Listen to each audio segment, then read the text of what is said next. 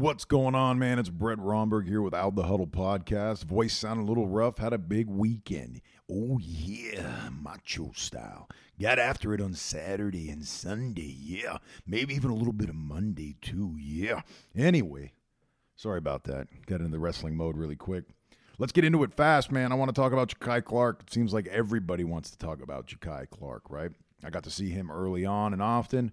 Actually spoke to him when he transferred on in out of high school, young man, eighteen years old, and looking real promising. The minute that I saw him, you could tell he's got a baby face. He's young, right? You could tell that he's he's not all there yet with his manhood. But uh, but six two, three hundred ten pounds out of Loganville, G A, his body type is just all center.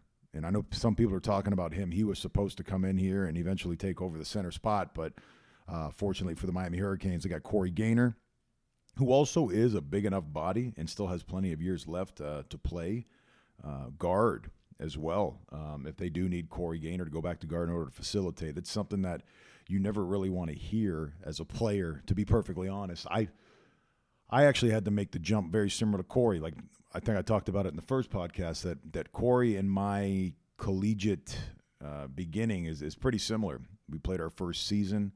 Uh, the next year ended up redshirting because of an ankle injury, and then uh, going into our sophomore, redshirt sophomore year as the actual starting center for the University of Miami. And I think that uh, Ja'Kai Clark, they're getting him reps at right guard. They're kind of grooming him in the same way that I was groomed in when I was backing up Rich Mercier. Uh, the only difference is Ja'Kai Clark is now starting. So shout out. Uh, I know he's learning every single day. He's learning something new. Sometimes he looks at you with like a deer in the headlights kind of look when he's trying to go ahead and take in all the information that the coach is giving him. But for the most part, you're you're you're, you're going to be happy with what six two, three ten Ja'Kai Clark is going to be doing. And right now he's only eighteen years old. He's already been thrown into the fire with the whole North Carolina first start ever, sold out crowd, kind of did pretty decent if you really think about it. Didn't do horrible, um, especially coming off of the massive shakeup after the Florida game where we gave up one thousand eight hundred forty-seven sacks, but like we spoke about, the majority of those were on the outside because the interior three played pretty decent. But just like an N F L roster, you got to put your best five on the field, and you got to find a way to make that work. And you could see, as time is going on right now, you could see that these guys are starting to work well together. And to try to relate this to to the back in my day segment that I like to do once in a while, shout out Greg Cody here in South Florida. Um, It really does resemble, not talent-wise, uh, but it really does resemble that two thousand, two thousand one, two thousand two situation with the Miami Hurricanes. You don't have a, a monster six foot nine, three hundred fifty pound transfer out of New Jersey from a JUCO like Bryant McKinnie, but you get guys that, for the most part, aren't as athletic, or I guess you can say physically gifted, as the majority of those big stud offensive linemen are throughout the rest of the country. Uh, but you're getting guys that are learning by fire. And I think that you tend to lean on the guy beside you a lot more when you have to learn by fire.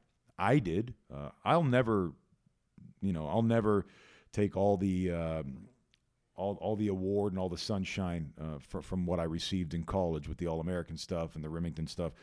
The only reason why I even think I got looked at for that stuff was was because of the Bryant McKinnies and the Joaquin Gonzalez's and the Shurkos and the Biblas and the Vince Wilforks and Chris Myers. It just seems like every single time we put somebody in, we were all plugged in, man. We we we hung out together so much off the football field, and we hung out so much on the on the football field and in the in the meeting rooms that uh, that you had no choice but to keep up or bounce. So it seems like they're really bringing along Ja'Kai and obviously Zion out on the left-hand side, who's growing and getting better and learning the snap count and doing all the things that I talked about that we're going to need to learn. And like I said, we are going to have some bumps and bruises. We are going to have some trials and tribulations and the ebbs and flows and the roller coaster season and all that other stuff. But what I like is it seems like these guys are starting to gel a little bit. Granted, it came against a team like Bethune-Cookman, which I warned you wasn't going to be that much of a challenge to begin with. But you're getting reps, you're getting playing time, you're getting game situations, you're getting a little bit more than an elevated practice would be. It's it's. I'm not saying that it's like real life flying bullets under fire because it's Bethune-Cookman, But think about it. That's about as close to game time situations that you can possibly get because, yes, dum-dum, I know you just said it's a game. I understand that. But when you're going against a team like Bethune-Cookman, who, for the most part, to me, is not that much worse than the team we're about to face this weekend, Central Michigan, I think that these guys are learning how to play as an offensive line. They're learning to communicate more. They're, they're doing some of the things that Bryant McKinnie and myself talked about when we went in there this offseason and throughout camp for that matter. You're going to learn the playbook. That's not the question mark. You're going to have to learn the playbook.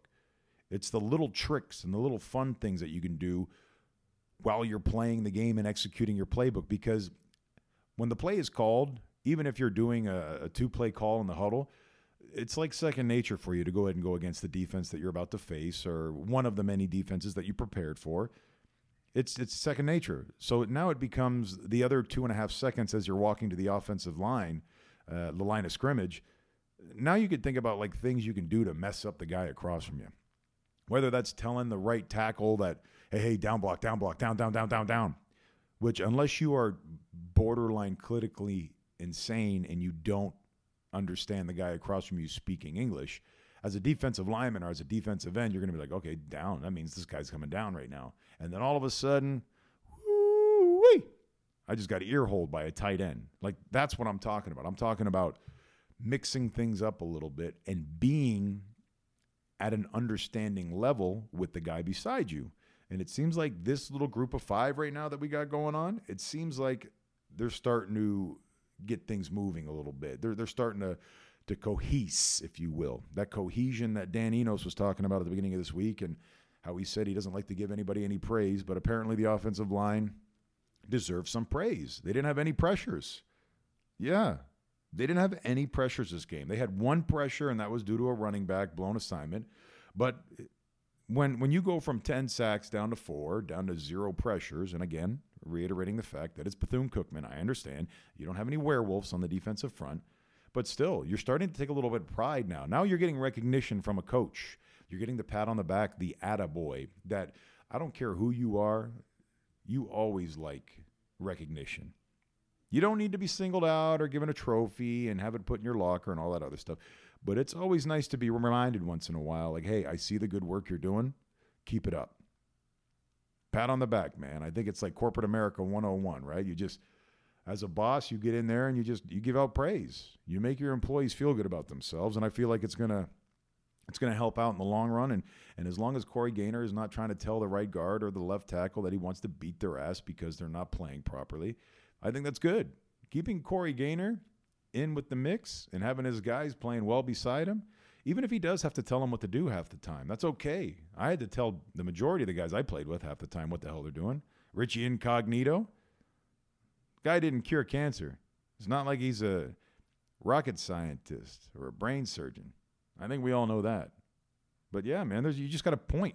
Let them know where they got to go. So Corey's starting to learn how to do that and how to kind of basically uh, be uh, the conductor of that symphonic orchestra that I was talking about, that, that the guys up front making everything look real, real nice and working hard. So shout out to Ja'Kai Clark, number fifty-three. You're going to see him lining up at right guard again this weekend, young eighteen-year-old man. And I think he's going to do pretty good. Him, along with Zion out there, and you got big, big nasty Navon, man. Everybody kept yelling at me through the through the social media, letting me know that I was spot on. Hell yeah, I know I'm spot on, man. You don't need to tell me I'm right. Navon needs to lose weight. He, and you know what the funny thing is? All the guys tell me that they never see him eating. That's the funny thing. They never – you know that? Like there's a lot of people in the world. Like you, you got a lot of fat friends or you got some friends that you know of or maybe some coworkers that you're like, how the hell are these people fat? They don't eat. I guarantee you Navon Donaldson is sleeping underneath a Costco bag with four hundred fifty M and M's, chocolate bars. He's got a little snack drawer. Navon, don't hate. I know you do, man. We all had our little snack drawers, just some are bigger than others. Moving on into Dan Enos, I want to talk about his offense, climbing the charts, not necessarily at a blazing speed, but but definitely doing a lot of better things than they were last year at this point in time. So right now we're currently number sixty in the country in rushing. We're averaging about one seventy-four point three yards a game. And then on the passing situation is one of the biggest differences I'm seeing. And large in part being to, yes, our receivers, yes, K J, uh, yes, to having a decent running game. That's going to go ahead and help everything that we're doing at that quarterback position. But Jaron Williams continues to do well and become better and learn more. Did he have a couple bad balls? Yeah. Did he underthrow somebody? Yeah, I know he underthrew Pope. I know he tried to get the ball into some traffic as well, taking a shot. But he's understanding his arm strength. That's what he's learning right now, going through these different games that he's not exactly under crazy amounts of stress because of the opponent, but learning more of the offense, which is what we need. Learning more about Dan Enos, which we all are trying to learn more about him. He's basically, and I think he's even the one that said it, that, that he's using calculus when the other guys are on Algebra one right now. So we really still don't know the capability of Dan Enos' offense. And right now at thirty-one in the country on passing with two eighty-five point three yards, I think we're moving, man. We're light years ahead of what we were last year in the passing game. Now we got ourselves the Q B, and we got ourselves a nice offensive coordinator that is able to call some crazy passing. Let's get into this crazy, batshit offensive coordinator that uh, I've probably called an asshole three or four different times on this podcast, but but he's our asshole, and we like him. That's the whole point. He's the guy that you needed to come in here and bark. I've mentioned it before. He has to be this guy. And now, unfortunately for Central Michigan, he's going to get a little bit of uh, little bit of a comeback situation. I know they always ask players all the time, what kind of chip on the shoulder do you have? Or you're playing against a former team. Well, Dan Enos, not sure if everybody knows this or not, but Dan Enos used to be the head coach of Central Michigan for five years. The reason why Dan Enos left Central Michigan, he flat out said it at the press conference, because the athletic director and the staff didn't give me what I was giving them. Crazy, right? He basically said he was pouring his heart and soul into that program. And when you pour, pour your heart and soul into a program and you don't get that the same type of passion back, he said that his best decision was uh, was ultimately at that point in time to just get up and move on and head on over to Arkansas. Then obviously moving on to the Alabama Crimson Tide. But, but Dan Enos is going to have his little revenge game, I guess you can say, this weekend. I know he's got bigger fish to fry, and he's been at the upper echelon. He's worked with Tua and the Heisman stuff. and But it's always good. Trust me, it's always good to remind those who had you in the past what they're missing out on, right? Isn't it? Tell me you haven't gone back to your hometown or your high school and maybe checked out that reunion, and all of a sudden you had to go get your haircut and you had to lose thirty-five, forty-five pounds and go ahead and get back in there and see what all them ladies were missing. Come on, big fella. I know you might not have been the coolest guy in high school, but it's always good to go back there and let them know what you are now. You know what I mean? I'm not speaking from personal experience, but I might be. I'm just saying. So Dan Enos has a big weekend. Uh, we are playing the Shark Humper. You know who he is, Mister McElwain, the Shark Humper. Well, he, he denies it.